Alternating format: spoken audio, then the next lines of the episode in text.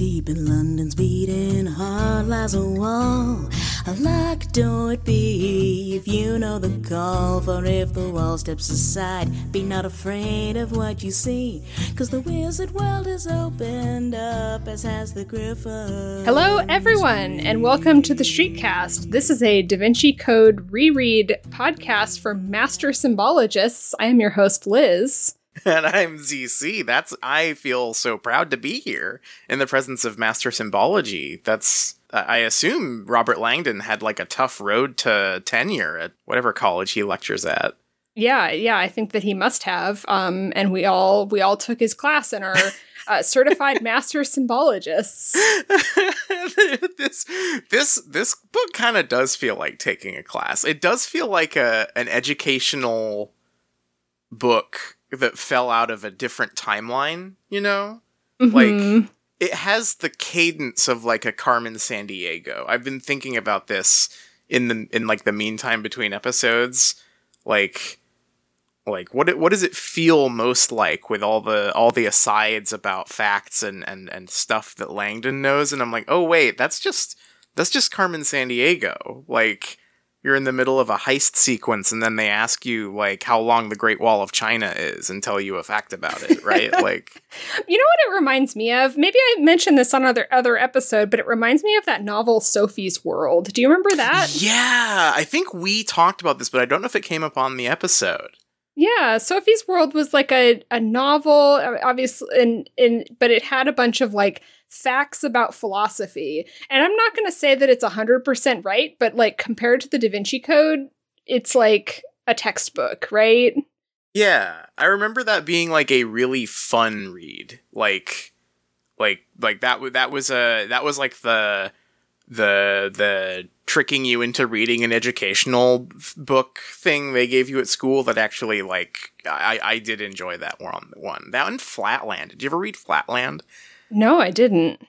That's the one where it's like about shapes and dimensions and stuff. It's like a weird Oh, sci-fi I've novel that to teach you about I've Uh, heard of this. Yeah, I don't think I've ever read it though. It was very cool. I don't. Uh, that's another one that I don't. I don't know if it would hold up, especially because I, uh, as much as I enjoyed that as a kid, I, uh, I am really stupid when it comes to like math and shapes and all that. So I, it might just like piss me off now if I read it. getting, getting like really angry reading a children's book because I don't get it. Um, Right, right. but it was. I remember it being very cool. Um, yeah, well, the Da Vinci Code is kind of like that, except for it's f- full of lies. it's just full of lies. Did I make the comparison uh last episode that the like uh, th- this this feels like if if I had to sum up like the whole premise of the Da Vinci Code and like what it did uh uh to people like what it did to people's brains is it's like it's like a liberal chick tract. Did you ever get chick tracts? Mm, uh, mhm. Yes, as a kid? of course. Yeah. yeah yeah it is a it is a liberal version of that it is a it, it, it is like uh i don't know you you would get you would get the da vinci code while trick-or-treating and instead of candy and you'd be really mad because you got a book that was about how I, I guess in this case god is fake uh, normally the chick tracts are about how god is real but uh, you know same same tone same like sort of like weird condescending like fact uh like listing, I guess. Fact delivery system. It's like Right. it's like a cross between a chick tract and like a chain email from 2004. I we've got to track down. I there was that article that we briefly touched on about his uh his 100 men to not date book or whatever. Yeah, yeah. Um and and there was that like Washington Post I think article about how somebody was trying to order it through Amazon and could never get it because there was like a mix up with the ISBNs. Mhm. And I just realized you can just get it on eBay. It's like 20 bucks. Uh, oh yeah. So I I I'm kind of thinking maybe one day I will I will pull the trigger on that if I see like a, a good price on it and we can go through the whole list cuz some of those are amazing and and I I think that like despite not being a novel, it's like the same. It's gonna have like the same smug like opinion delivery system going on, Oh right? yeah, from like the preview pages, it's Mhm. so smug. The tone is just rancid. it's so bad. It's all just like never date men who, and it's like, and then you turn the page, and it's like one fact per page, one one one dunk per page, and like one of them was always just like who plays Nintendo, which is a really funny. like, get their asses. Yeah, that can only be into highbrow art like the Da Vinci Code. or the books that he just like stole all his ideas from. Oh, well, uh, I uh, I did get another uh, eBay delivery related to this book. Um, Ooh. that before you take us away into uh, uh, our remaining like uh, bu- I I guess like the bulk of the episode because we, we still have to get to our fact segment. I was thinking we could kind of refresh our memories because it's been a few weeks since we last recorded, um, and go through the top trumps Da Vinci Code Special Edition. This is going to be so helpful because I I I need a little character refresher, and this will have some facts about about the characters. Absolutely. So I am I am cracking this open for the first time. I I never played Top Trumps. I never collected these, so I have no idea what Top Trumps is. I don't think we'll be able to play it.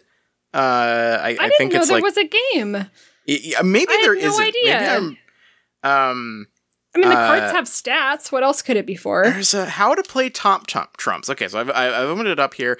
Any number of people can play. Shuffle and deal all the cards. Each player holds up their cards in the palm of their hand, face up in a pile. Players can only look at their top card. The player to the dealer's left. Okay, so this isn't something we can play over a call, unfortunately. Alas. Um, but there is a game here, I guess. So maybe maybe that's something to remember for future. Next game um, night. Next we're game night. Top Trump's Da Vinci Code. Our friends will love that. well, at the last at our last game night, we had that Harry Potter trivia thing that we could like not make it through. it was Grandparents so bad. just don't understand. Sometimes you get a Christmas gift and and and they just don't understand. But that's you all tell right. telling your family, yeah. I, I mean, like this is this has always been the experience. Telling anyone, it's like, yeah, I have a Harry Potter podcast, but But not, not- like that. not like that. Grandparents just don't understand. Um, They don't understand the hater podcast.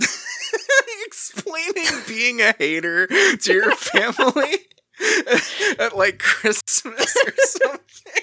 It's like, oh, what do you do? Oh, I'm a hater. I- Uh, oh my god. Oh, um. Anyway, top top trumps. We're we're gonna be we're gonna not be haters. We're gonna we're gonna get way into this yeah. um this this Da Vinci Code card game. Um I just turned I I to put the rules card away and the next one is like a, a like an ad like an also available from the uh you know in the, in the- in the in the collection type thing, right? Mhm. Um and there's another Da Vinci Code card game called Waddington's Number 1. Waddington's number one playing cards. Each card is a work of art with an ancient message. Wow. There's Huh. also a board game and a jigsaw puzzle. A quest jigsaw puzzle. Um, okay. So the basic format of these cards uh, is that they they have a character or a concept, I think, on them. Um, and they are all from the book, and they all have a frankly terrifying, I think, chalk illustration on them. I'll post some of these uh, on on on Twitter when the episode goes up, just so people can see what we're what we're working with here. They, they're like there's so much black in these and and like it all the colors are like highlighted in a way. I think these were done in like you ever walk past a coffee shop and see like a chalkboard sign that someone's drawn like a pikachu on or something? Sure, yeah. it, i think it's i think it's chalk on on chalkboard um they're very scary That's a bold Uh, artistic choice for tra- for trading cards. They're honestly, I think if it was like anything else, I would think it was really cool. But it's, I don't know if this very avant garde choice really works for the Da Vinci Code. if this was like an indie like horror game or something, I'd be like, damn, this looks fucking cool. But uh, But no, it's like- Robert Langdon. it's Robert Langdon, um, looking very uh jaundiced on this card. Um but the the main reason i wanted to pick these up is we found these cards poking around online and they have like statistics listed for every character and they seem to be complete nonsense. Like they are just numbers tied to so here's a real one his age 45 um did you peg him as 45 i kind of pictured him older i guess I don't know. I think 45 is right on. So I, Yeah. I guess I just looked right into the heart of Robert Langdon. Yeah. Yeah, I, I guess I guess he's sort of just like nebulously middle aged, kind of like a James Bond, I guess. Um uh his power and influence is 60. Out of what? I don't know. uh whether whether that's power and it, like power and influence is two things but there's just one number but it is just 60 um if we assume that 60 is high he takes quite a nosedive in the next category wealth and value where he is a 4 which is too bad Wealth and value. So by value, is that like like a moral judgment, or is that Right. like is it saying net worth?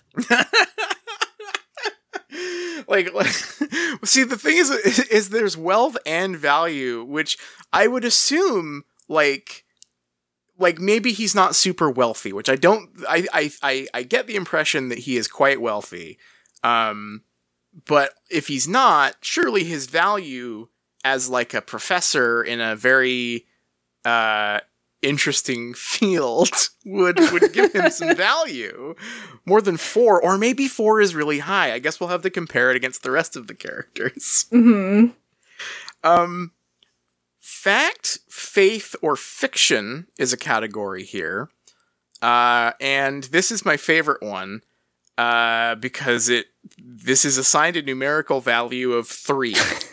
And i'm not sure what the fuck that means I, love that the category has an or in it, which to me, it's like, did they pick? could you assign a numerical value to each and then average them? Or do you take like the highest one of the three or the lowest one of the three? It's just like so many possibilities. I I don't know. I I think my best guess is that it would be like fact is 1, faith is 2 and fiction is 3, but I don't have any evidence for that and I also question like what the difference between all of the categories is because like you can have faith in a fact f- you can consider faith fiction you can think a fact is fa- there's this is a very nebulous uh a very very nebulous category no matter which way you slice it And I'm sorry, what what did Robert score on that one? a 3 Oh, okay. So, oh, so it can't. I it- surely it isn't. Because if it was like fact is one, faith is two, and fiction is three, he would rate fiction, which Yeah. he's the facts guy, so that can't be right. That's true. So, so Everything he says is right.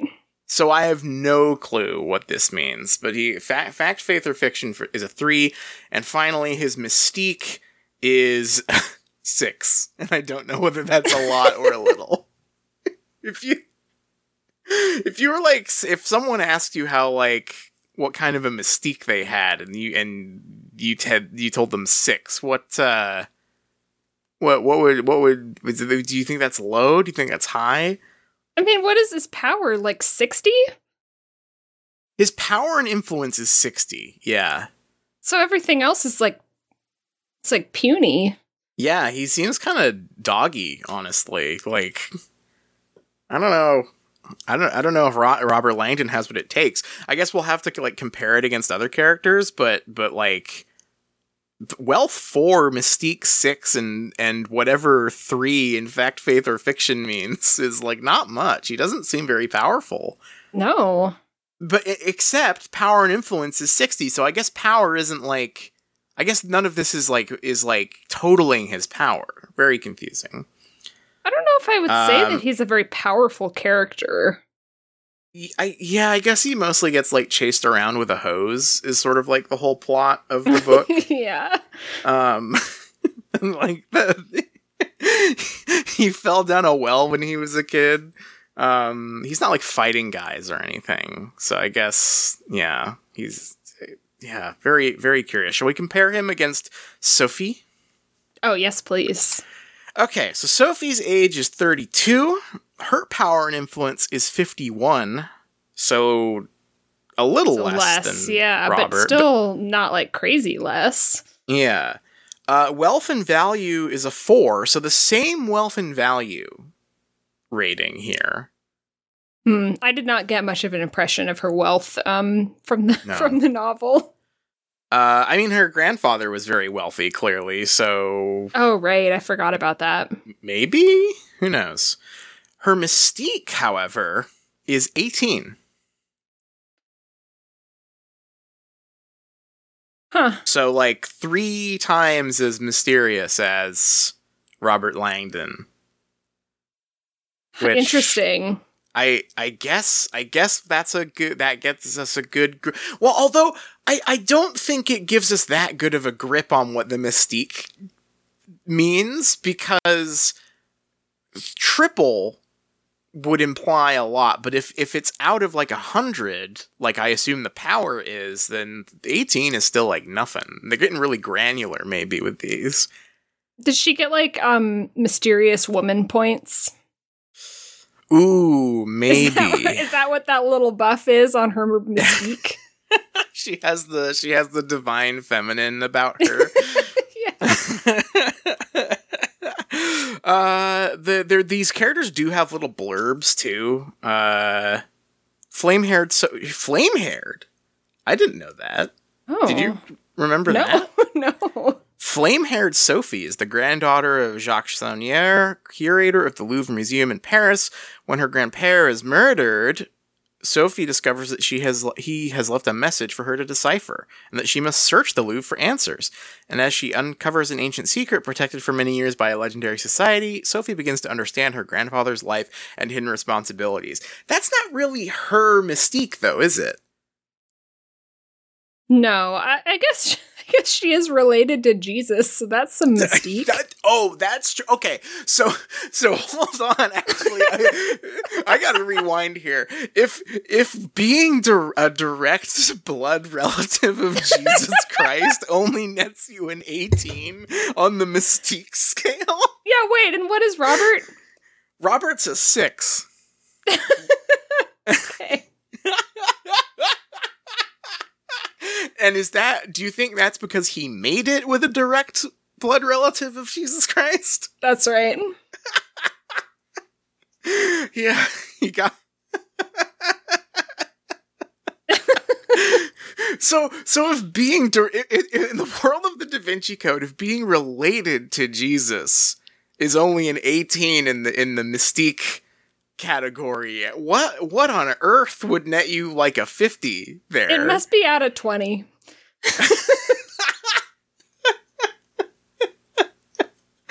Ah, because there's really not much more more mysterious than that. I think that is about as mysterious as it gets in this in this book. Is the Holy Grail. Yeah. That's a lot of mystique. oh my god. Um. Okay. Uh. What would you like to take a guess? Uh, what her fact, faith, or fiction score is? Um one. I am sorry. Her score is three. Okay, so th- so Robert Langdon and and Sophie are on the same the same level. The same. Not not sure what that level is, but they're on the same one. Maybe they've got all three. Oh, ooh. I like that. Although then then it should be like fact, faith, and fiction, right? The or is really throwing me for a loop. Yeah, the or is kind of messing me up. um, let's compare her against Bishop Aringarosa. What do you say? Yes. Okay. Ooh, this is a really terrifying drawing of him. Uh, so he is age 60. His power and influence is 85. So Wow. pretty pretty fucking powerful. Again, he's just like a a bishop in a in a in a prelate church. Like he's not a he's not the pope. I would put like the pope at an 85 maybe. He had power and influence over like one guy and A otherwise pilot. was a puppet. Oh, that's true. Yeah, there's Silas. Yeah, he controlled Silas and it didn't really go so well. And also, he very nearly failed to bribe a private jet pilot at one point. like, his influence wasn't really that strong, it feels like. No, I feel Um, like I feel like he had negative influence because we see him like get humiliated by the Catholic Church. He mostly Yeah. like doesn't have influence. That's his whole character. There's that scene that I really like from his perspective where he like goes to the Vatican and he gets really pissed off that there's a um like an observatory there now or whatever. Mhm. Like that that that part's really funny and it's just like just imagining this like pissed off old man walking around getting steamed because there's a telescope in the Vatican is really good and that does not scream power and influence to me. He is a No. he is an impotent man uh, in this Mhm. story. Um, wealth and value, of course, he is a member of Opus Dei. Uh, so he is at a four on that, which I kind of get, except that I think that the top trumps card designers here might have forgotten that like a big part of the story is that he's a huge hypocrite in this department. And He's got like he's got like a fancy ring and takes private jets and whatnot. I guess it depends on whether the ring was in his inventory or not when it was when it was measured. he does have to take it out of his inventory so they could get to London at one point. You're right. Mhm. Maybe maybe once uh, the the cop gives him the ring back, he'll he'll have a higher score. Uh, in Yeah, fact, he does have a suitcase full of Vatican bonds, I suppose. Questionable whether they're wait. that valuable. I'm still like there. There's there's a great version of the Da Vinci Code where like he gets away with it, and like it, there's a scene where you see him trying to like spend a Vatican bond at like a resort in the Bahamas or something, and they're just like, "What? No! Like what? we don't take these. We don't. What? What, What, what are this?" these? um uh I think you're right by the way because the illustration uh there's a there's a jet taking off behind him. So maybe this is right after he got off the plane and his ring is on that plane. That's right. so so that's why his power and influence is so low. Um his uh his mystique is a 12 which I feel like again just mapping this out here, mapping the scale out here. Being a like Harvard professor is a 6. Uh Yeah.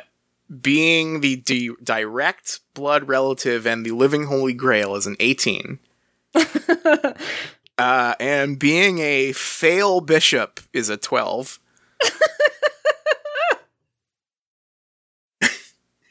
just just really trying to get a handle on like the scope of the of the st- statistics here.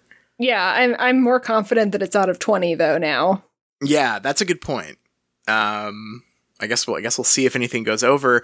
Uh and for fact, faith, or fiction, I'll let you guess again. Um 1 cuz he's got faith. Well, faith is two. Do you do you want to go with two? No, I think he's got one of the 3. I think the or is a Oh, mistake. okay. I, I see. I see. I see. I see. Um. Okay.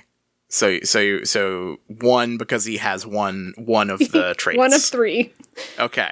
Um. I, I regret to inform you that his fact, faith, or fiction score is three. Damn it. So we have three threes so far. Okay. Okay, Sir Leigh Teabing. This is a really nasty illustration that I can't wait to make everyone look at uh, on, on Twitter. His age is 65. His power and influence is 75. I guess that makes sense. He's pretty famous in the book. Um, now, wealth and value is at 7. And I thought the whole thing with this guy was that he was insanely wealthy. That was his whole thing. He's got like That's- private jets. He doesn't have to like follow the the rules of the common man, Right. etc. So wealth must be out of 10, I guess. Because which is get we're getting this is getting a little confusing what, what, like what the cap what the stat cap is for each each category here. um so yeah, wealth and value 7, which is a little a little odd. His mystique is an 11. So like right up there with with the bishop. Huh. I I I guess he gets some mystique for being the secret bad guy. In fact, maybe that would give him the most mystique. I would think. Yeah, perhaps mystique to us the reader, but not mystique within the within the, The Da Vinci world. Code universe, you know? Yeah, I that's a good point. I guess he's like the ancient aliens guy would be, you know, Mhm. or something like that or like a just a guy who like appears in documentaries to say to like say a fact, right? Like, yeah, and then he's just got a gun at the end. um uh would you like to guess his fact faith or fiction score I just eh, I mean, it's got to be 3, right?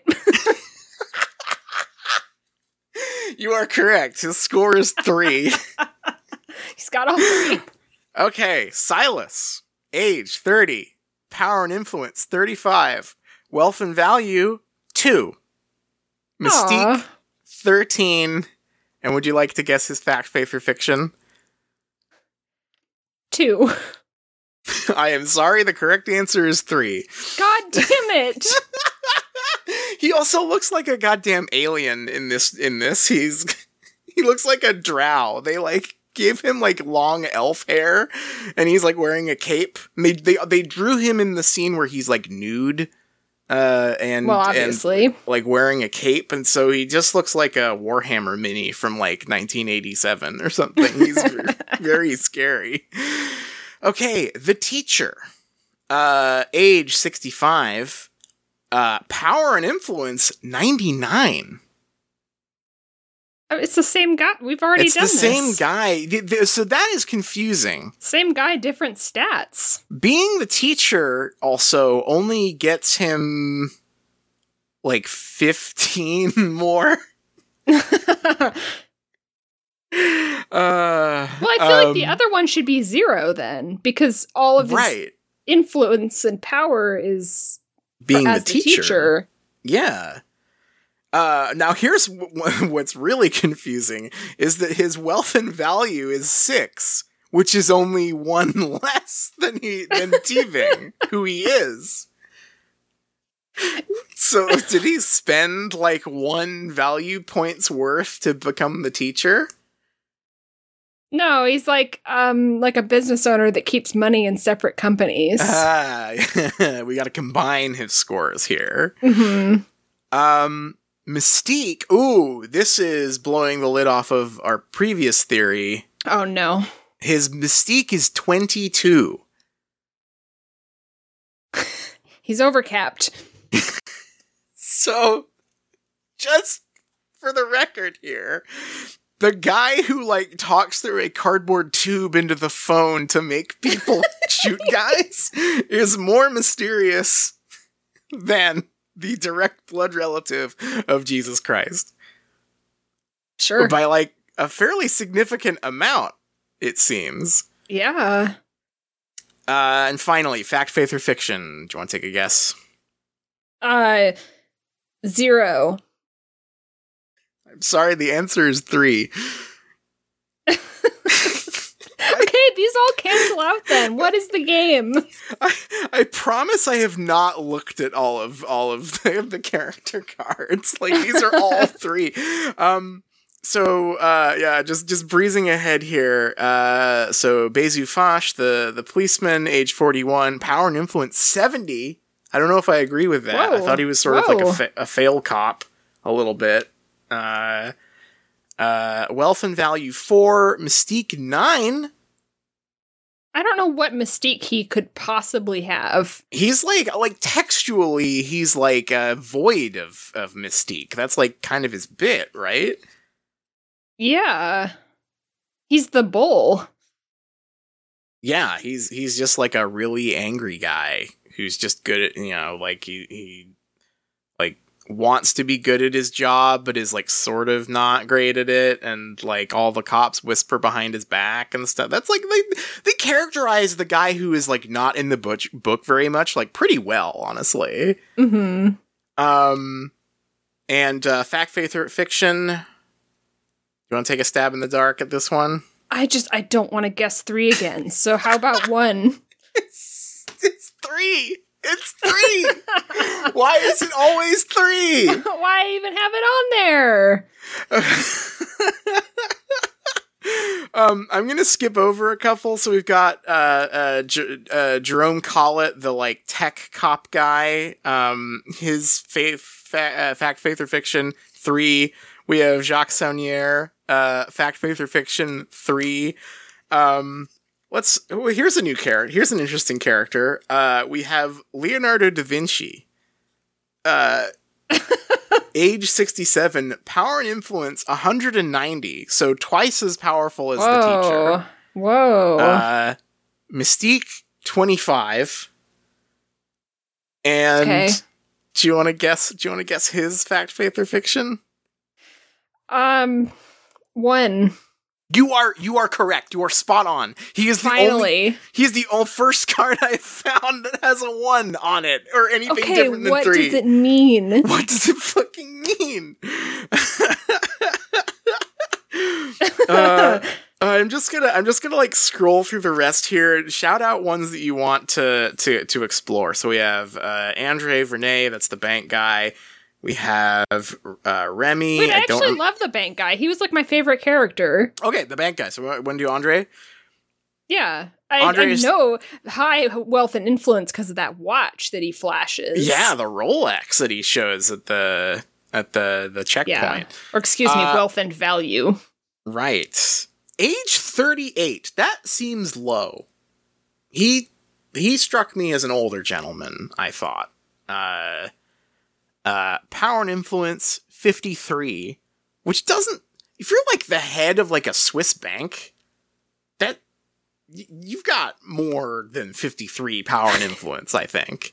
He's just that- the manager of like the the branch, like- like, the he's Chase just the branch. branch. Yeah. It's the it's the manager of the Chase and the Fred Meyer. um, wealth and value five. He's got a Bull- Rolex. Bullshit. He's got a Bullshit. Rolex. He's got a Rolly. Uh, his mystique is seven. Bullshit. He's got a Rolex. He's got a Rolex. Uh, and then fact, faith, or fiction. I am sorry to report we are back to it being a three. How could that be? That How- doesn't make any sense. How is Da Vinci one and the bank manager at the Chase and the Fred Meyer it's three? Oh my god. Okay, going through real fast here. So we have Remy, we have Mary Magdalene.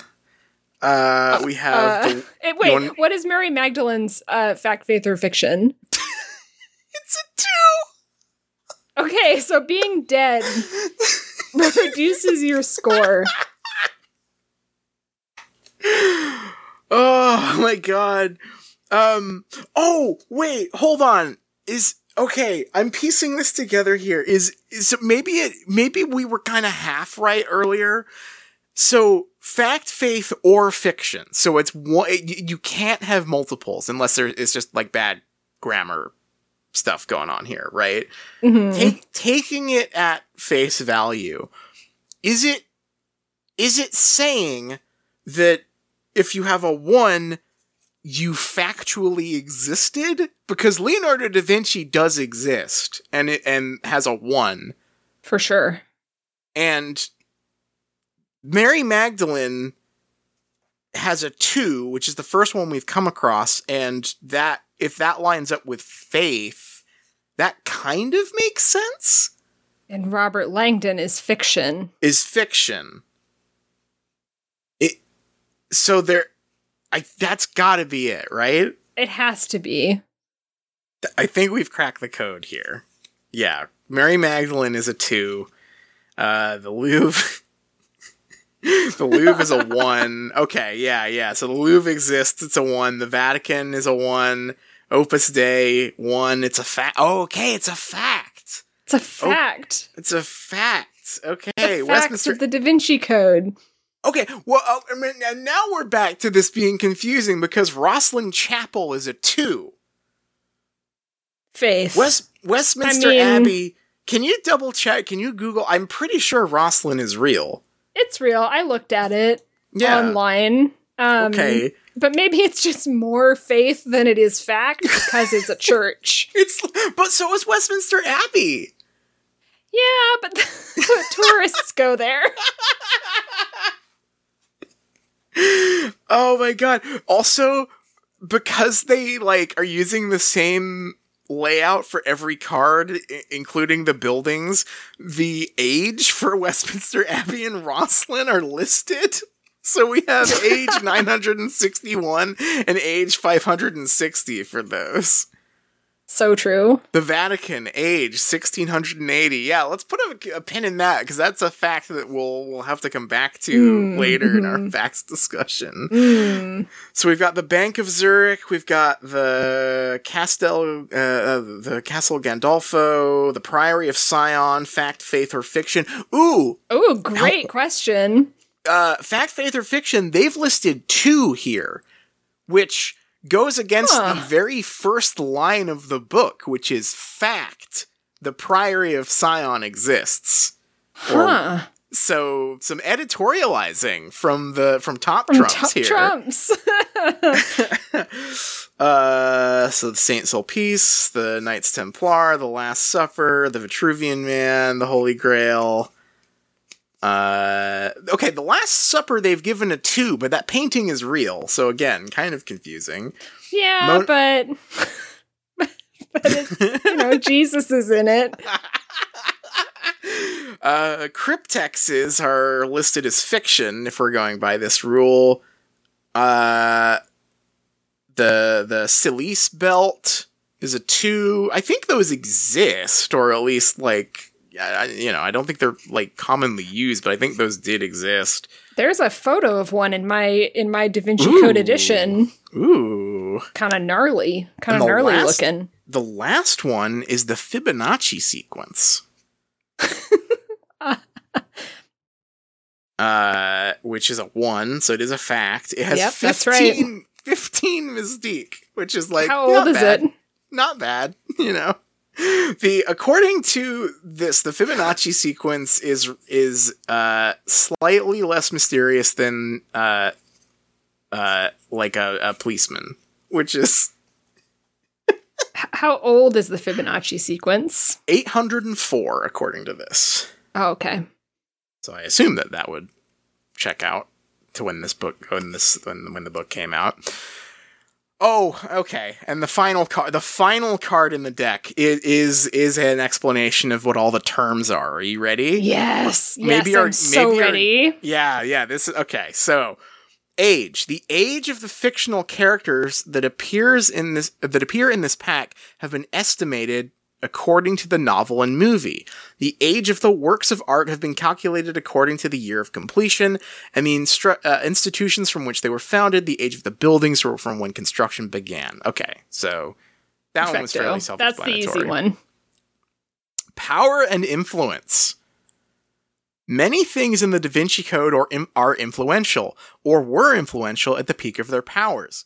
Statistics have been measured in terms of influence on the general public, and the high scoring cards in the category are likely to have influenced all of our lives, whether we know it or not. What? Excuse me? So, but hold on, they've give, but they gave like fictional characters like ninety nine on on here. Is this in the universe of the Da Vinci Code or is it in our world and how I've been influenced by Robert Langdon? Right. Th- that that seems a little nebulous here. The Vatican, I forgot to mention, has 250 power and influence, which seems appropriate. Yeah, I com- suppose so. But compared to some of the other stuff here, I'm just like the scale seems very very out of whack. Uh uh okay. Wealth and value. There are rich characters in the Da Vinci Code, and there are wealthy institutions. There are also very valuable objects. The this category ranks each card according to an estimated value. But like out of dollar? what? Like dollars? I'm Does Robert choosing to Langdon believe have twenty dollars? I'm choosing to believe dollars. That would mean that a cryptex is 22 bucks. Uh, the Holy Grail is is a tenner. Uh, that- that's perfect. What do they mean? Hold on. So wealth and value. Wealth and value of the Vatican is 10 with 250 power. So the Because they gave up all their bonds. that's right. That's right. Actually, they gave all the money to that guy.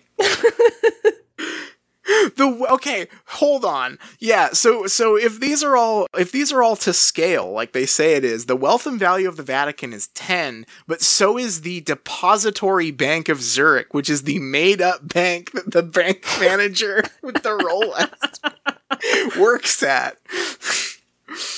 Oh my god. Okay, Mystique. Now, this one I am really looking forward to the explanation of. The Da Vinci Code is all about secrets and legends. That's so true. Some of these cards have strong historical links to mysterious societies and ancient myths and have an aura of mystique. These cards score highly. Hmm. An aura, huh? An aura. An aura of mystique. So, ties to mysterious ancient myths and the again the woman who is a direct descendant of Jesus Christ is like a eh, she's kind of mysterious. It's a little bit of an aura of mystique, I suppose. She is less mysterious than the Mona Lisa according to this and way less than the Holy Grail which is 31. But she is the Holy Grail. She is the Holy Grail. What Fuck. what is the what is the text on the Holy Grail? uh, the Holy Grail says the traditional representation of the Holy Grail is that of a chalice used at both the Last Supper and then at Jesus Christ's crucifixion. Joseph of Arimathea is said to have caught Christ's blood in the chalice before bringing it to Glastonbury in England. Oh, he was partying. He was going to a music festival. Yeah, Uh, hell yeah. Uh, from the medieval quests to of uh, Sir Galahad and King Arthur to the Hollywood adventures of Indiana Jones, stories about the Grail have always fascinated mankind. The Da Vinci Code suggests that the chalice is metaphorical of a hidden truth. So this is kind of like not in the Da Vinci Code universe. Yeah, this is sort of like real, which which makes this extra confusing because I, I I guess I would agree that it is sort of it does have a mystique, but like they've marked it as faith, but the Holy Grail is not a like canon religious object. It's Right. a it's it's like a it's a bit of like a folk tale that's like spun out of interpretations of, of, of mentions of the chalice, right? So it's like I don't know I don't know. I don't know. I don't know what the I don't know what, what top trumps is is is is measuring mystique by here. If hmm if hmm, hmm. All right, and finally, most importantly, are you ready for the official explanation? the official Yes, it- explanation. It better it better be good. the official explanation of fact, faith, or fiction. This category measures whether an object is real, one, made up, two. oh, whoa! Hold on! Wait, wait a minute. Hold on! Made up, two, or whether the facts are unclear, three. Hold what? Our explanation makes more sense than the official one. It is unclear whether Robert Langdon is real or not. Going crazy. What are they doing? Some of the Da Vinci Code's subject matter is based on theories and suggestions that some believe but many dismiss. The highest scoring card wins. Uh, so if you, there are a lot of threes in here, so I think, I think the balance might be a little out of whack here. Wait, so the Last Supper was fiction? D- yeah, hold on. uh, whether an object is real, one, made up, two. So, so the things that they are listing as twos are like the Holy Grail. Okay, so sort of like, I, yeah, kind of a folk tale. The Last Supper. That is a real painting. Do they mean the Last Supper itself was made up? Da Vinci made up the painting. He made up the pa- Uh Saint Sulpice is a two, but the Prior of Sion is a two. This Priory of Sion is made up, but it is. Th- th- this is so confusing because it's like, is it made up in real life, made up in the story, made up like theolog like you don't believe in it? Like this is their their explanation makes less sense than ours. This is a mess. This is a total mess.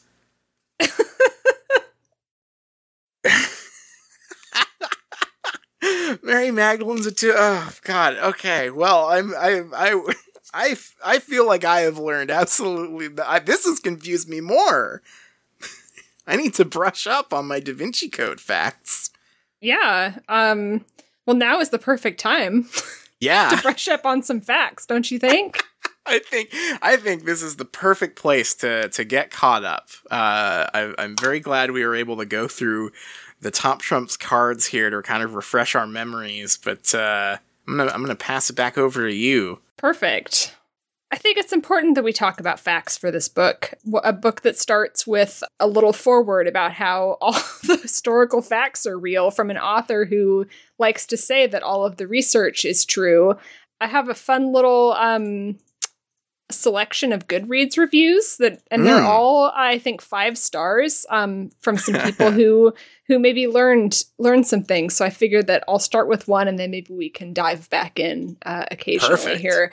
Um, the Da Vinci Code delves into the relationship between the Christian church and the world of paganism. The story itself is a mystery surrounding the murder of a French curator. Not only is it a grippingly beautiful story, but throughout through Robert Langdon's hunt through information of secret societies, legendary tales, and truths of the origins of Jesus Christ, I have learned a vast amount of knowledge about the history of the Catholic Church, famous paintings, influential characters in history, and a detailed view of the pagan world that I had never even heard of. This novel has rekindled my love of lore, legend, and mythology and has given me a desire to study and explore more. Despite its almost 600 pages, I could hardly put it down. I think that's a pretty good summary of people's reaction to this book. Yeah, yeah. There was a there was a lot of uh like uh, like revelatory like reaction to this book. Uh it it did change a lot of people's lives and like uh, opinions maybe which is a very funny thing to consider when you like look at what the book is um but like people people were like really fucking into this stuff. I mean like you know there's the we had the top trumps thing here but like there were like history channel specials and shit about this book. And we talked a lot last week about how like shook the catholic church at least like pretended to be right? And like even uh, non-Catholic church has pretended to be. I, I, I, think I told the story about how when I went to see the movie, uh, a local not Catholic Church had like taken out an ad at the beginning inviting everyone to like come come to the service that Sunday to see what the real Da Vinci Code secret was, you know. So like it was a moment. People people got into this stuff. Yeah, um I feel like I went into reading this book um hoping to have a little bit of a laugh at people's expense for believing it. And to to be fair, I still do like kind of, right? Mhm. Um but I was not prepared for how deceptive this book felt. Yeah. It's uh I guess to like kind of loop back, like it's a it, it that kind of adds to that like chick tract feeling, right? Like it's very manipulative, honestly, in presentation. It feels like it's trying to get one over on you a little bit mm-hmm. in a way that was surprising to me. Yeah, I mean it. It is like the the the vibe that I get from like the book and from from from from Dan. Just like reading about hi- like reading his interviews and stuff. I mean, my absolute favorite interviews with him are the more recent ones where where every every interviewer will ask him like, you know, so what do you do to prepare for writing a novel? and the the answer is always like, "Oh, I uh I travel to all of the places in the book uh, and do and do intense research and I really go to all the places." And it's like, "Yeah, you write books about like guys who stay in really fancy hotels and visit landmarks." like you write about your vacation. Uh the, his his library in his mansion is called the Fortress of Gratitude. Um, wow. He's like, you just get like a little bit of a like snake oil salesman from this book. It starts with a, a fact that is like immediately Googleable that is completely false, right? Like it's just, yeah. Deceiving is a really good way to put it. Um shall we get into the specifics of the the facts in the novel?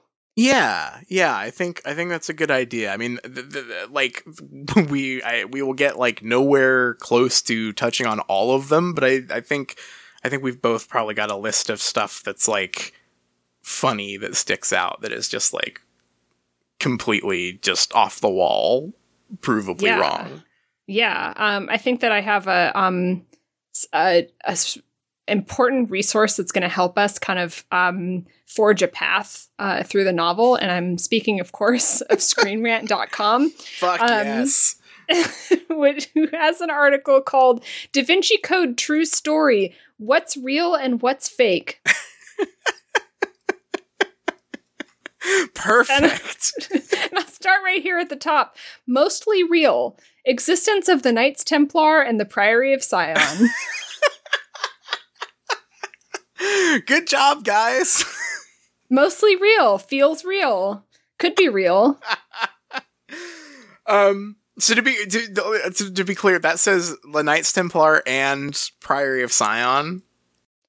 Mostly real. Existence of the Knights Templar and the Priory of Sion. Okay, the Knights Templar were real, and there is a kernel of truth in the book about their like sudden like ascent to power and wealth and the way that they acted as a like uh, money moving organization that sort of like became like a centralized uh, financial power that kind of spooked the church a little bit.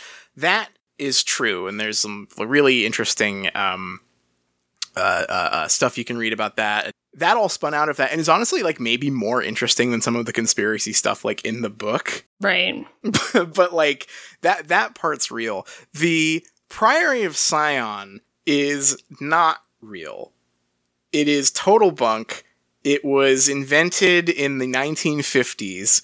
Uh, the name has floated around in history for a bit, but the one, the specific one that the that the book is is is kind of hinging on is is the brainchild of a of a French guy called Pierre Plantard who forged a bunch of documents to say that this thing existed, tried to sell the documents, tried to sell the story, tried to j- just just it was like immediately dismissed and was proven, you know, they went to court over this in like 1993 to prove that like the documents were forged and stuff. So like there is no wriggling out of that one. like that one is just fake completely, utterly made up. No no no documents, no priory. That that stuff is just bullshit.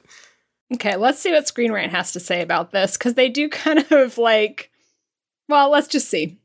The existence of the Priory of Sion was indeed real, as it was a fraternal organization founded by Pierre Plantard in 1956. However, the nature of the group differs wildly from Brown's portrayal, Okay. who claims that the Priory boasted members like Leonardo da Vinci and Victor Hugo.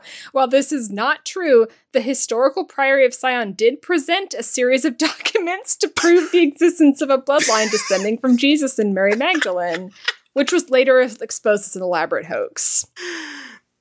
So, So no. it's real. So it's a I- real fake. Okay, so we're getting okay, yeah. So we're getting into the. Did the top Trumps guys write this article for Screen Rant? Maybe. I think so. I think it is so funny to say it is a real hoax. Y- yeah, like it is. Here's the thing.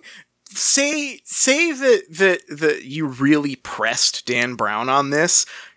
You look up like other stuff that Pierre Plantard was into. You that's not a wagon you want to be hitching yourself to. Probably he's like they they go really hard on on uh, on on like center centering the story around this 1950s hoax. It's like you do not. That is a big, big red flag zone. Don't go there. Those guys. That was a French nationalist, uh, big anti-Semite, uh, huge con artist. Don't. Uh, I wouldn't. I wouldn't like put. I wouldn't uh, uh, hitch hitch my book to that. Maybe not. Not great. Do you think he knew? Dan Brown? I don't. Yeah. There. Yeah, I don't know. There, there is so much about this book that I am curious about, like what he actually believes, and it's very difficult to get a grip on that because, for as like explosive as some of the like religious allegations are, um, he doesn't like none of his other books have been about that, right? Like th- it was kind of one and done. Um, also, like the church kind of gets off easy in this book, all things considered. He is very careful to say, like, well, the you know the Pope is actually quite liberal, and the the institution is improving, and and and like most of the Vatican is great, but there's this Opus Dei, and they they have all the problems, right? Like he, he's Right. not. he- I don't know. I, I don't really know what his angle was. I kind of get the feeling, and this is obviously just for fun because I have no clue, but I Yeah. get the feeling that he's just the worst researcher of all time. that that would follow because like the, the the all the lawsuit stuff um where where the authors of these like also pretty spurious books that are presented as more historical like he's borrowing so directly from their research i kind of wonder if he has like when you were in high school or middle school even did you have the teachers who were like like don't research online unless it's from a .gov or like Wikipedia or something. Oh yeah, right? Yeah, yeah, yeah. I, I I feel like maybe he sort of operates in like that level of understanding of research where he's like, well, this is a book that's published. So obviously It's in the nonfiction section, after all. E- exactly exactly. It's it's the it's the like you can't you can't do your research online but as long as it's a book that you are citing this will fly in your paper. Like that is sort of the vibe i get from the da vinci code. Because this he he cites this stuff even in the book. He like name drops these books right? And there's that bit where the editor is like but these are real books written by real historians. And it's like it's almost like he wrote a scene like imagining what he wanted to happen when he presented it to his editor, right? Like Yeah. like this imagine like he just wrote this like this is how awesome it's gonna be when my man when my editor is like mr dan your book is stupid and made up well guess what these are all books that i got at the library or so like it's really it's really funny ah i i don't i don't know what he actually thinks he seems more interested these days in like writing classical music for children as opposed to like having any like stance on like organized religion or anything. Yeah, yeah. The the stance is confusing. Um, Yeah. Let's uh let's take a look at our number two here. Yeah. Um, mostly fake. Facts about the Louvre Museum and its paintings. Okay, yeah. I'm gonna give Screen Rant the the thumbs up on this one. That is that is true. Nearly everything about the paintings and weirdly the like design of the museum is just wrong. Uh I think the funniest one that I think is like obvious, but I think it's like worth worth really singling out is uh there are not 666 panes of glass in the pyramid. Yeah, Screen Rant mentions that. I I think that obviously there's a lot to pick at with the overall historical narrative that is like made by the book, but the things that like get under my skin are like those little factoids. Yeah. that that drive me nuts like the 666 panes of glass um even the knights templar one where it like as a weird aside robert langdon says that like oh the friday the 13th is from when all the the knights templar were executed or whatever and that's just not true. Um the the bees thing i'm sure i mentioned that one in our Oh first episode the like Yeah. if you divide the female bee by all the male bees you get this the the divine number whatever. That stuff just bothers me. Yeah, the um because those are so those ones are the most insidious because they are they are presented for one they are almost exclusively presented in scenes where he is acting as a teacher to students, right? true And Mhm. and which just like gives it this this this this like projection of like this is a this is my cool teacher character saying a fact to you the audience, right? Like like it's a it's a very thin flimsy framing device to get a fact out. Um and and they're like almost all wrong. When I when I was looking for a uh, a Kindle version earlier of the YA edited down edition of this book, uh-huh. which is a whole other thing I'll we'll get into if we have time later. Um, the number one quote on the like, you know how Kindle will like surface what like the most highlighted passages are.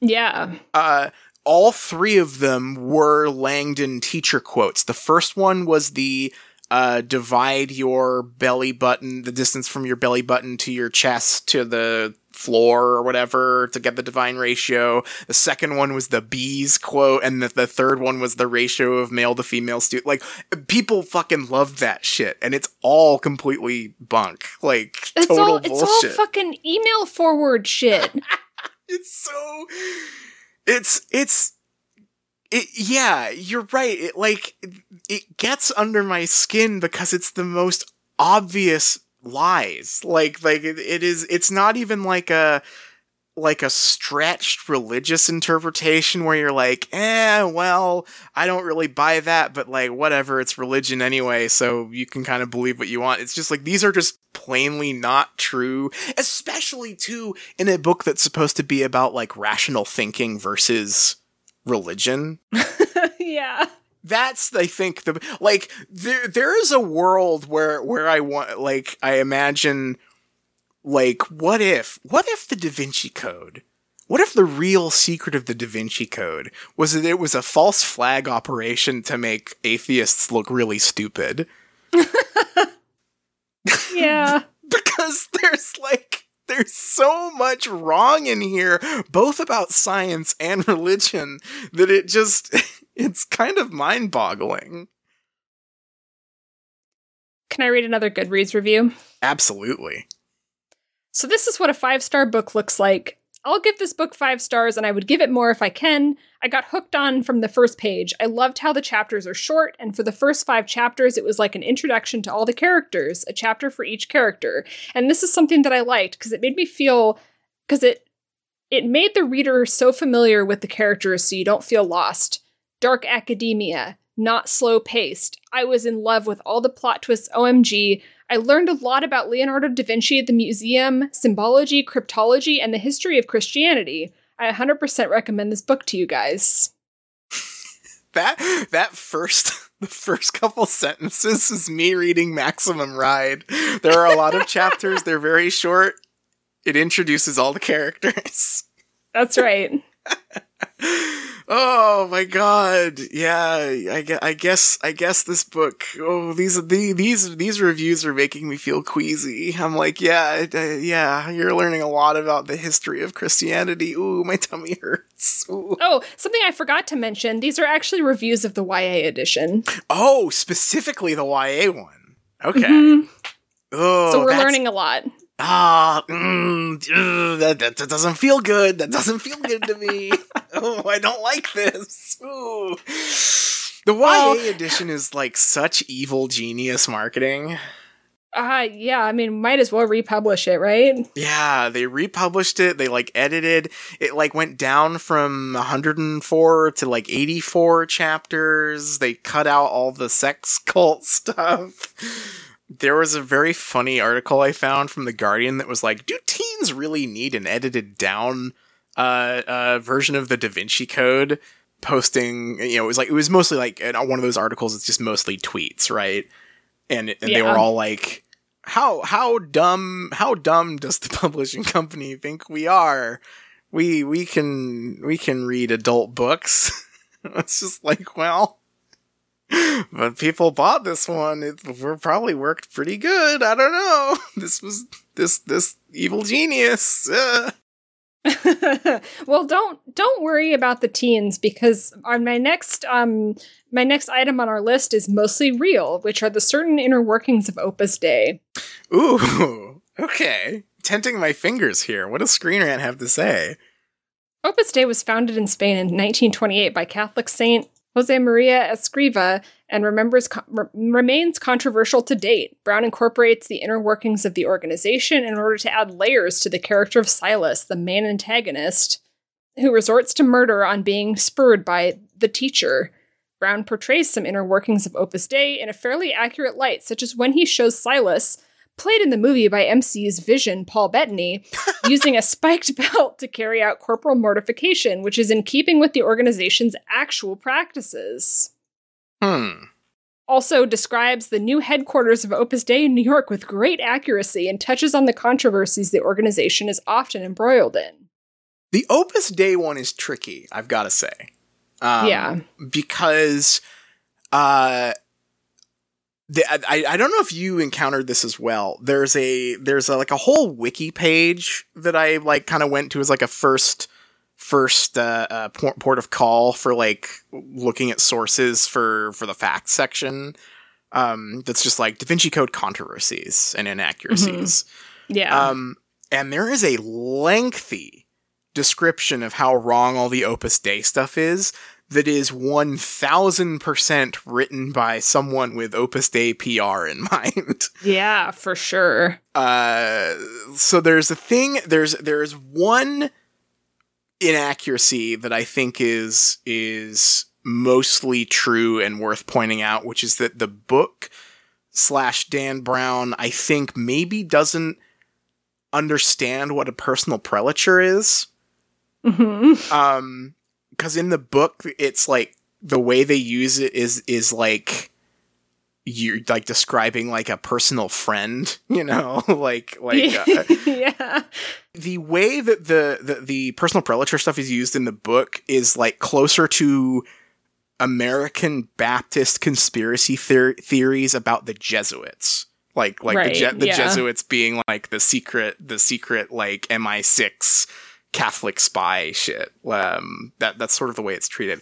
However, the rest of the like article that I could find on this was like all stuff about how uh, Opus Dei can't be misogynistic because half of the members are women, which is really funny.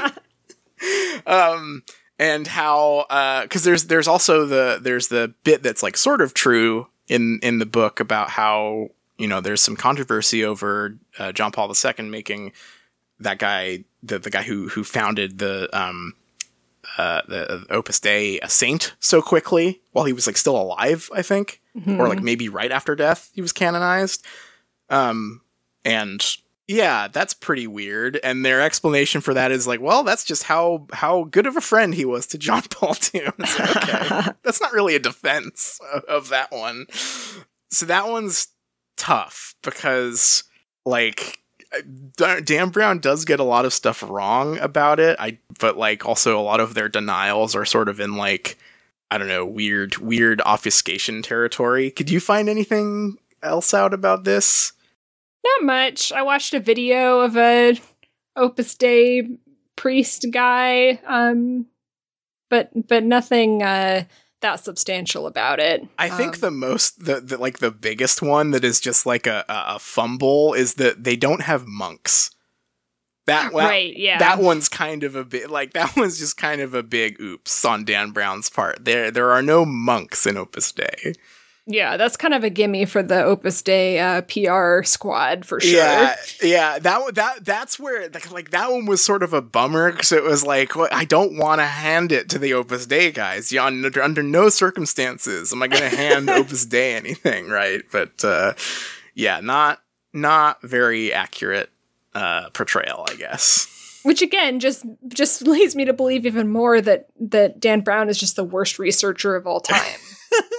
he was he was like mixing up Opus Dei with Opus the Penguin from uh, from Bloom County or something. he just he just was focused on the wrong stuff. Like I know that he was poking around on that divine ratio website that I sent you with all the like diagrams and shit. And he was And just- spending his time on that instead of like looking like does the Opus Dei have monks? Yeah, no. So so so Opus Dei does not have monks, and personal prelature does not mean personally overseen by. It means that it is a prelature that oversees persons. So. that- Like, like I, I really hate to ding him on that one, honestly, because, like I said, under no circumstances do you have to hand it to Opus Dei, but uh, those are whiffs. Yeah, yeah. It's time to take a trip to some art history, and uh, Screen Rant is giving this a mostly fake certain claims about Leonardo da Vinci.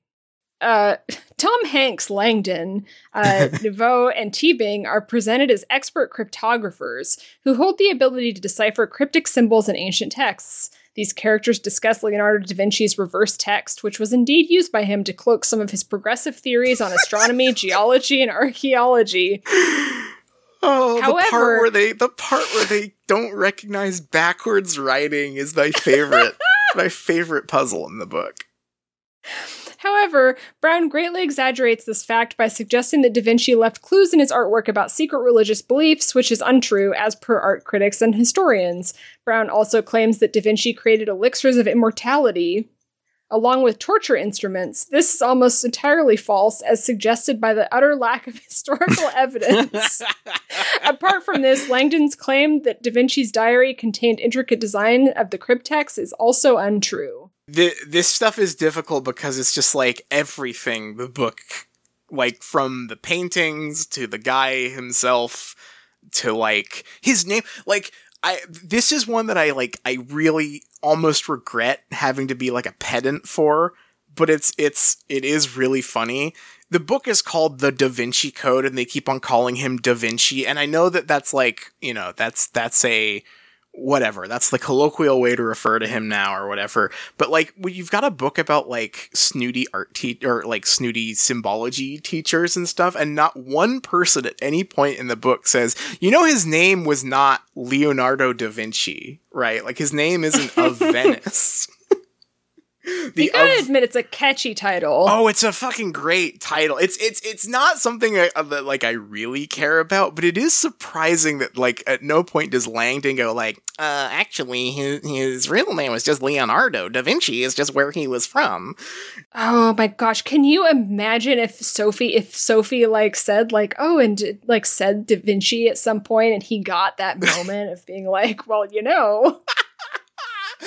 That's like his whole character. I think that's why it surprises me. It's like that's basically his character. And so when characters do say stuff that's just wrong and he doesn't jump on it, it's like, well, I don't know if Dan knew that this was this was wrong, right? Yeah. Um yeah, D- Da Vinci I, I, th- these these ones are at least like fun, you know? Like it's fun to imagine that Da Vinci was like Q but for the Assassin's Creed guy, right? Like it's fun to imagine that Da Vinci was like a secret art prankster. These ones are at least less dangerous than some of the other like made up facts in the book. Like if yeah. if people walk away from this thinking that like Leonardo da Vinci was leaving like secret gay code in paintings, like that's that's that's fine. That's that's that's whatever. That's better yeah, I don't than know. Leonardo da Vinci is in like AFK arena, so like that's fine. that's all good. right. Yeah, he, yeah, he like like the the some of the facts are you know they don't line up. Like none of the. Uh, d- d- d- is this where is this where they talk about the paintings too, or should we save that? Is the Screen Rant get into the paintings specifically?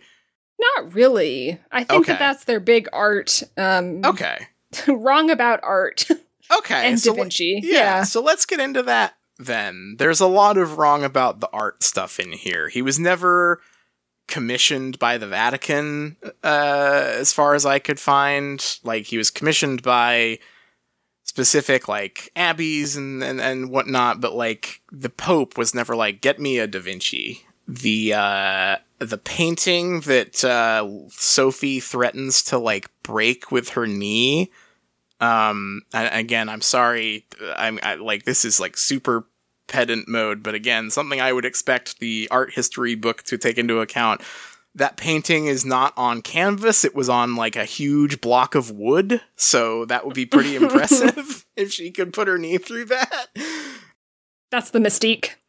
oh yeah that's her mystique score coming in. That's the that you know those like uh strength of christ guys that go to like schools and churches and stuff and do like bodybuilding stuff of like this this is what Yeah. the lord this is what the lord's strength gives you and they break a brick? That's what she was doing with that Absolutely. the, the my favorite talk about the because you had the illustrated edition so you could you can talk about like the uh the specific painting fuck ups in here Yeah, I mean that was probably my, the the most fun uh, experience of reading this book is that there are all these like the moments where Langdon is explaining some sort of hidden clue in the painting or or some some conspiracy. And the painting is in the book and you can just see that it's wrong. Like or or it's just like stupid. Like the one I, where langdon is explaining that mary magdalene is in the last supper and one of his like points is that she's wearing um like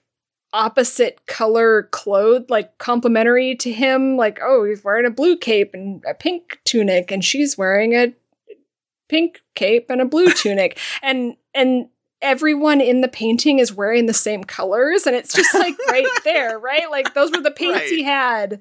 Um yeah. there, there's on the um uh virgin on the rocks or madonna on the rocks or whatever it's called uh he straight up mixes up jesus and john the baptist. Like it's just the wrong it is referring to the wrong figure in the painting. That's so good.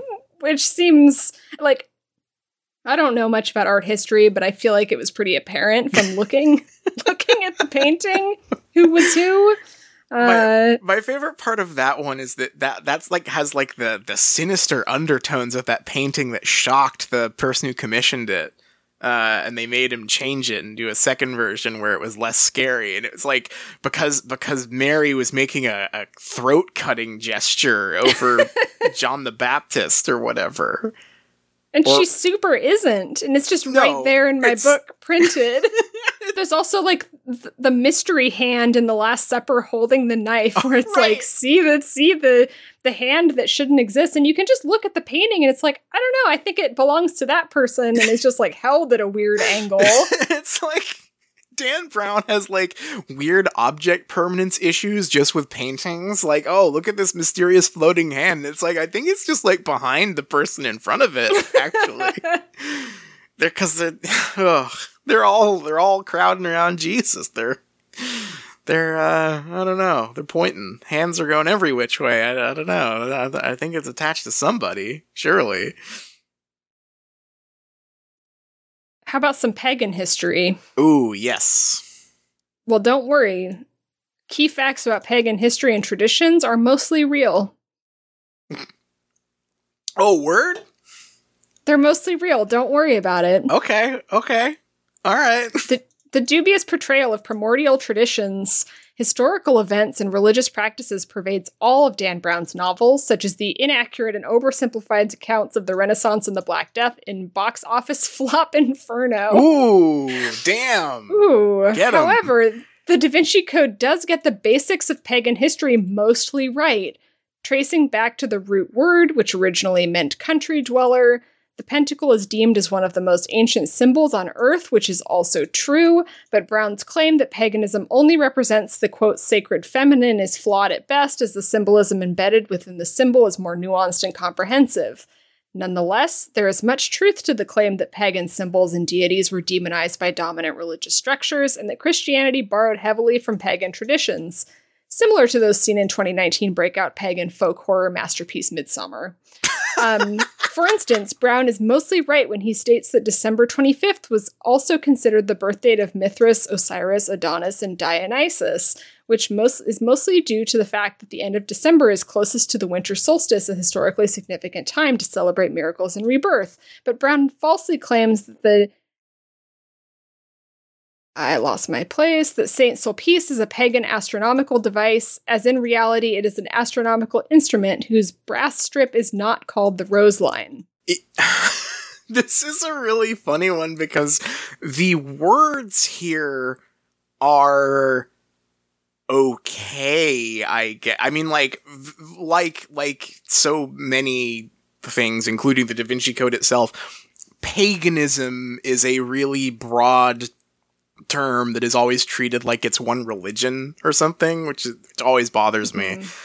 but I I don't know how they wrote all that and then came to mostly true. Mostly true. mostly true. Mostly literally true. like th- th- the Da Vinci Code is about how like paganism, this made up version of paganism was just completely right about everything and is the basis for all religions. But also it keeps on name dropping like Amon and Osiris and and and stuff and like it's like it's like okay, so is that our our are Egyptian religions the same as like European folk religion? Like like like just very very confusing uh, uh, not very well put together thesis in the Da Vinci Code. That that that's a rabbit hole you could spend way longer on. I think it is maybe the most insidious part of the Da Vinci Code. Yeah, for sure. I think that's why uh, Screen Rant maybe focused a little bit on some uh, literal, uh, literal details. Yeah, yeah. If you if you zoom out and, and consider what the Da Vinci Code is is saying about like again huge air quotes here paganism. I, uh, mostly through I, I think stupidity rather than malice. Not that it's an excuse, but it it, it does uh, say a lot of uh, eyebrow raising stuff about other religions in its attempt to take down Christianity a peg, which is uh, that, that's the that's the worst part of the book. I I think. Yeah. Well, the facts about pagan history might be mostly real, but uh, certain claims about Jesus and Mary Magdalene are mostly fake. okay, all right, let's go. One of the most controversial claims made by Brown in the Da Vinci Code was the union of Jesus Christ and Mary Magdalene and the bloodline that existed due to the same. Other movies like Passion of the Christ insinuated Ah. a stronger bond between the two than is Yeah. biblically portrayed. but in Dan Brown's timeline, they fully got down to business. While explaining this to Neveu, Langdon starts off by claiming that Magdalene descended from the tribe of Benjamin, much like the first king of Israel, Saul, hence making the bloodline royal in nature. The problem with this claim is the lack of historical evidence and the fact that Magdalene meant from Magdala, hinting that she did not hail from the tribe of Benjamin. Besides, textual evidence in the canonical Gnostic Gospels and the New Testament which is the source of Brown's claims, do not support his interpretation. Furthermore, the falsity of this claim can be traced back to Plantards' ideas, which have already been exposed as an elaborate fabrication. Yep.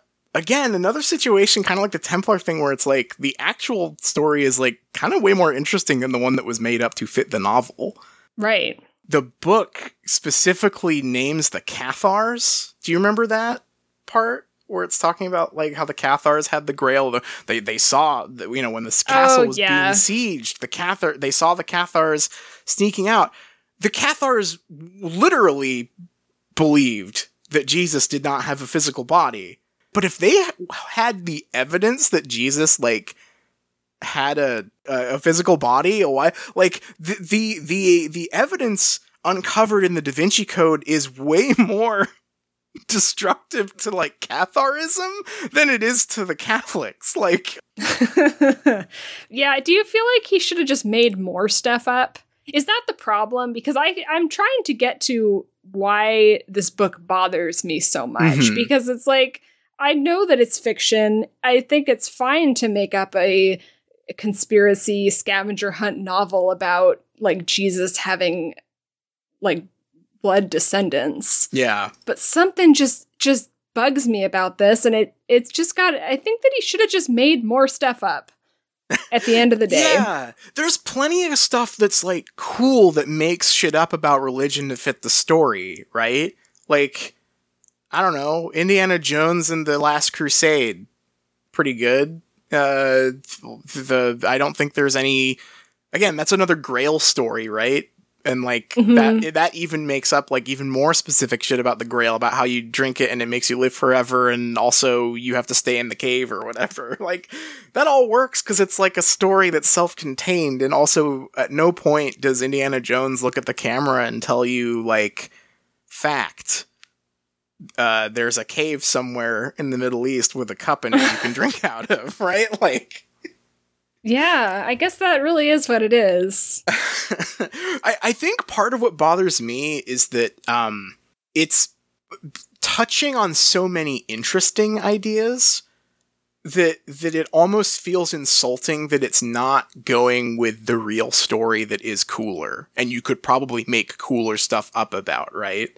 yeah Imagine how funny it would have been if this had suddenly made people start being Cathars again or something.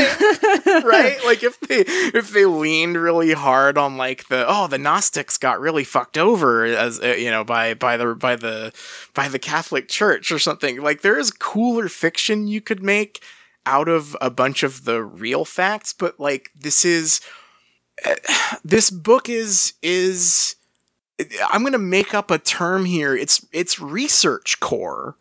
Like Mm, i- mhm. i- in the, the sense that like they're the first paragraph on Wikipedia about all these topics is as deep as any of them go, and that means that they're going to be incredibly wrong because there's no further thought put into it. It's just plugging in a, a uh, uh, like a concept and and and running with it when the actual juicy stuff is like a little I don't know scroll down at least two or three times. yeah maybe maybe find some primary sources i think that's what gets me is that it feels like he was tricked by that other book the Right. um gosh what is it called Uh, the It's like blood something.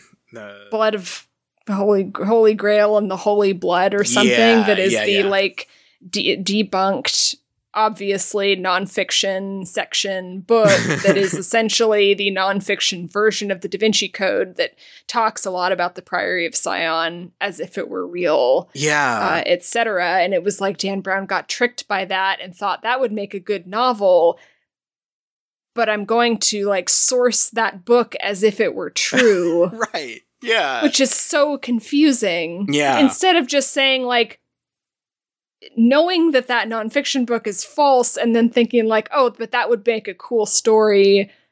I'm gonna make some shit up, right? Yeah. Does it have a similar feeling to you of like do you get madder at like liberals who are stupid versus conservatives who say something stupid? Yes, absolutely. It, it's I think it I think it is like a little bit like that for me.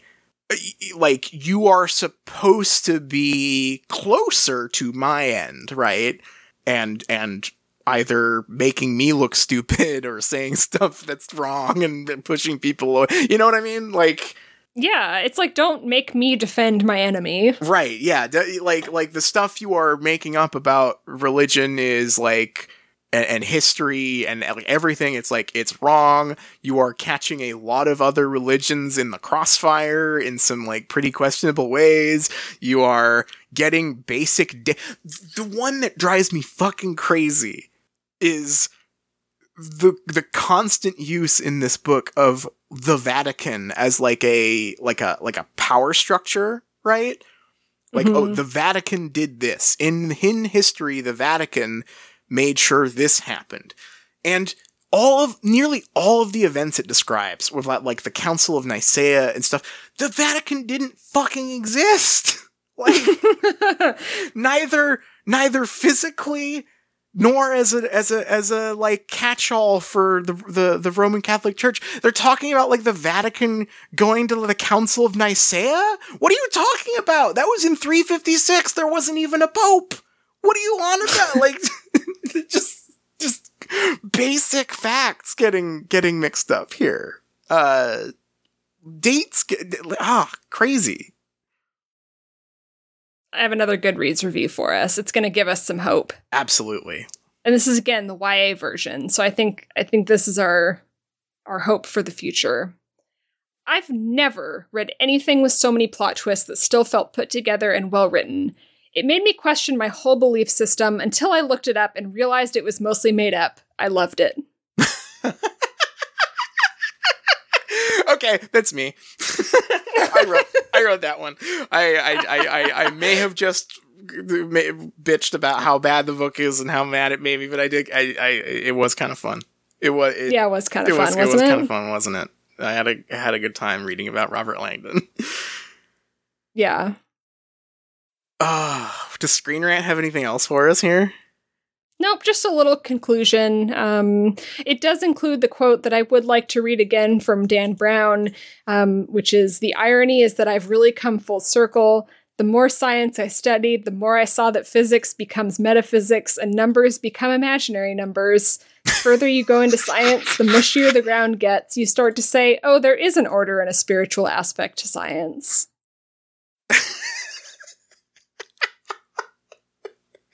that is so good.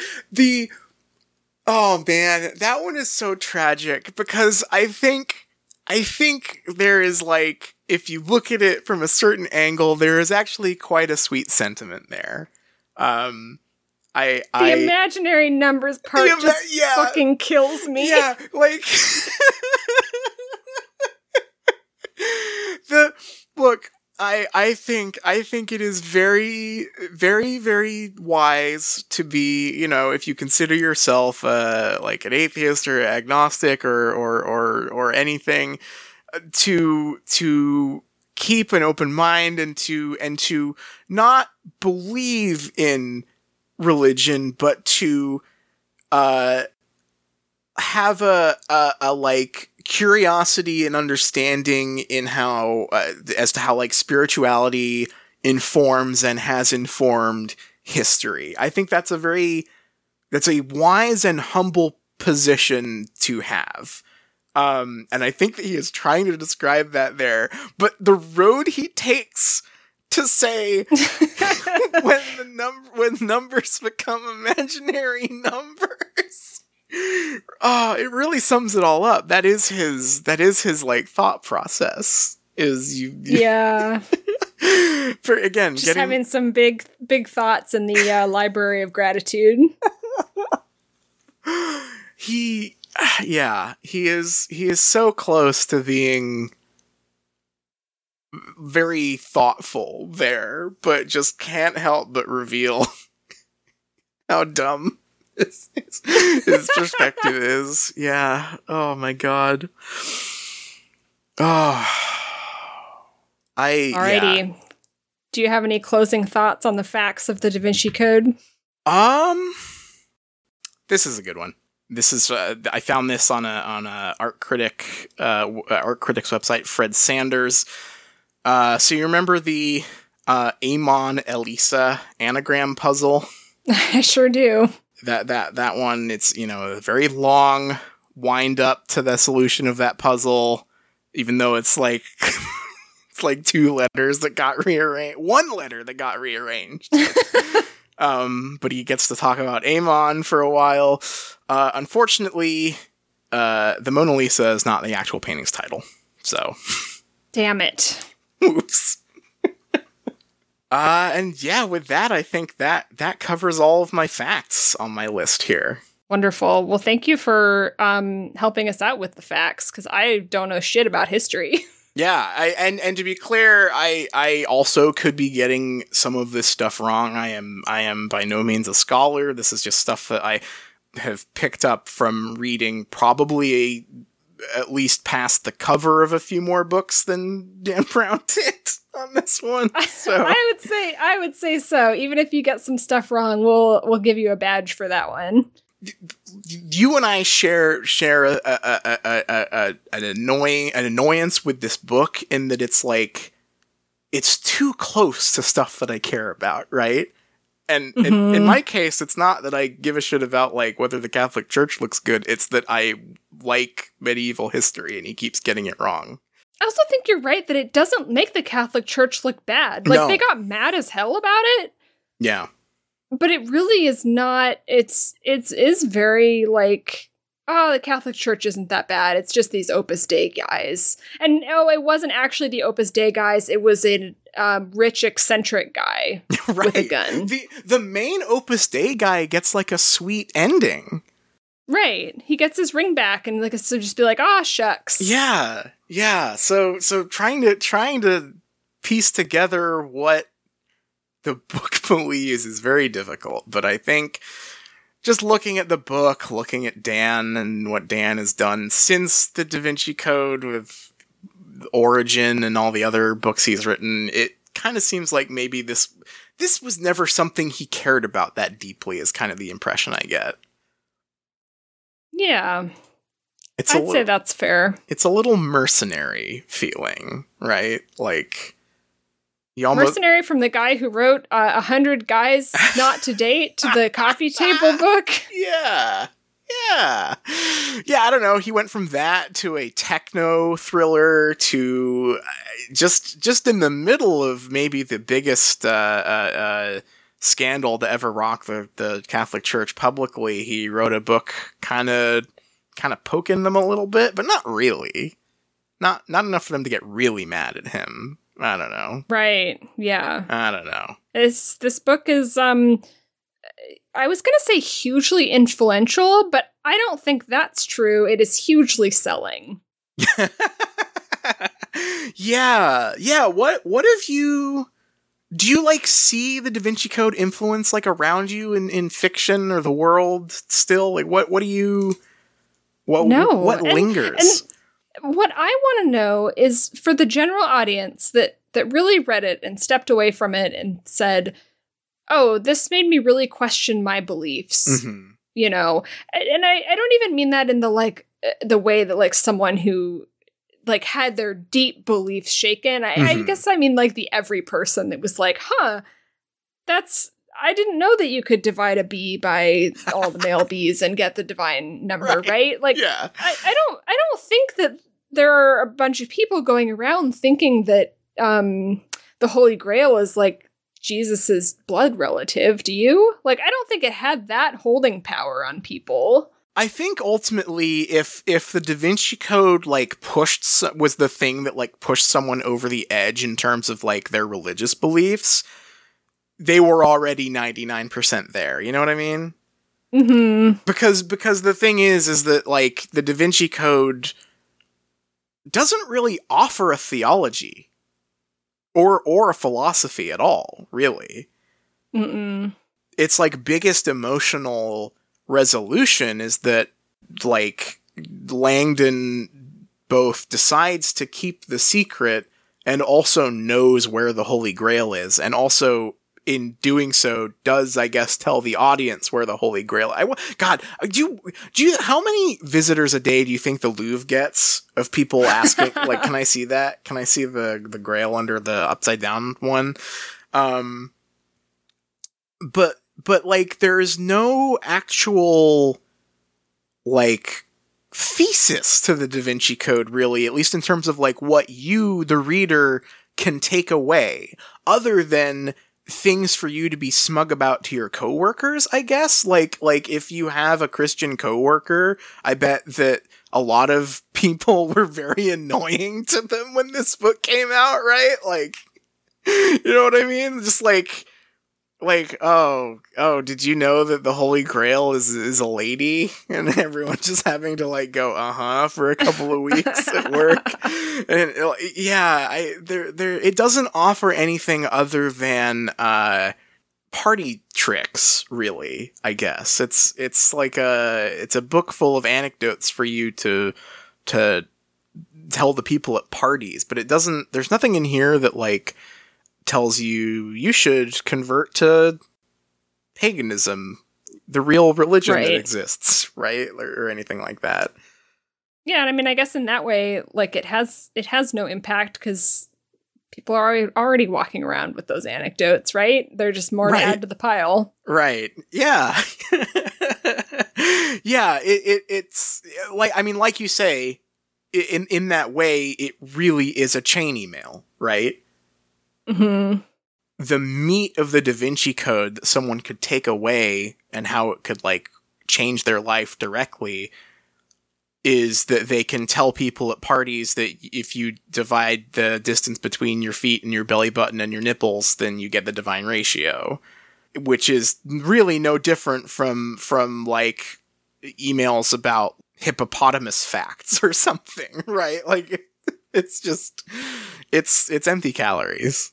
Yeah, the chain email that sticks in my head that this book reminded me the most of was one that I was probably sent in like 2003 or 2004 by someone who very sincerely um you, you know forwarded and then said like wow I, did you know this? I had no idea. And it was this like the story about like eagles flying to the top of a mountain to like shed their beaks and grow a new one. Oh yeah and it and I was just like that's it was just like this moment of being like I don't know like 13 and getting something from an adult and being like no they don't.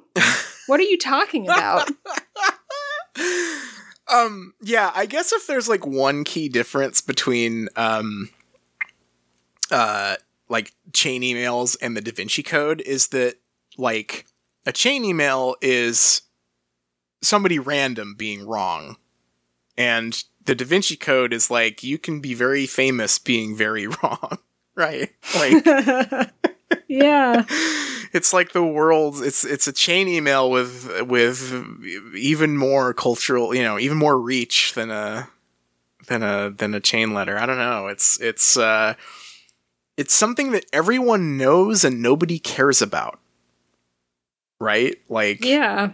Like nobody the Catholic Church isn't mad about the Da Vinci Code anymore. Uh, I doubt there are any atheists, you know, self described atheists who would cite or admit that their like path there was the Da Vinci Code. You know, like they're probably arriving at that thought through other other experiences uh, but we all remember the movie being kind of bad, and we all remember reading the book in high school or college or work or what. Like, like we all we all touched it. We all experienced it. We all read that one, didn't we? but it just didn't.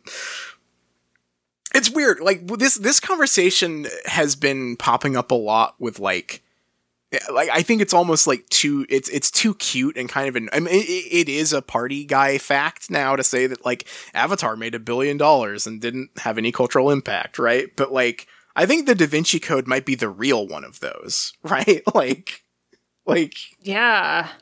like that's one that like we all know, we all read. Uh, it influenced a shitload of media for about two years, uh, and and now it now Dan Brown kind of just has like some dedicated fans reading the Langdon stuff, which has nothing to do with the Da Vinci Code anymore. He's writing children's books about elephants playing classical music. He's he's vibing. He's he's finding trouble elsewhere. He's not. He doesn't need to look to the church anymore to get to get in trouble. Uh, a thrilling uh, real life drama instead.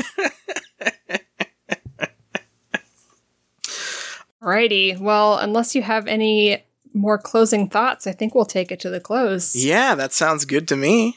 All right. Um, you can find us at patreon.com slash shriekcast. That's right. Um, our theme song is Hot McGonagall by Cheshire Moon. Huge shout outs to them. You can find them on Bandcamp. And I already see, I'm trying to do yours, and that doesn't really work Mm. because I'm just like going. Th- I because I made the intro mine, Yeah, but I didn't yeah. really like do the same thing for the closing.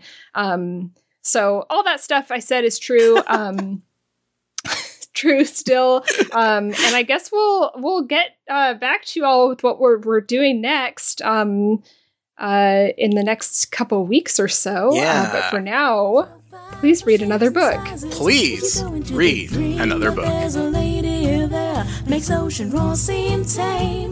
Better know what you're after if you catch her eye. Cause this hot mama is just a cat in disguise.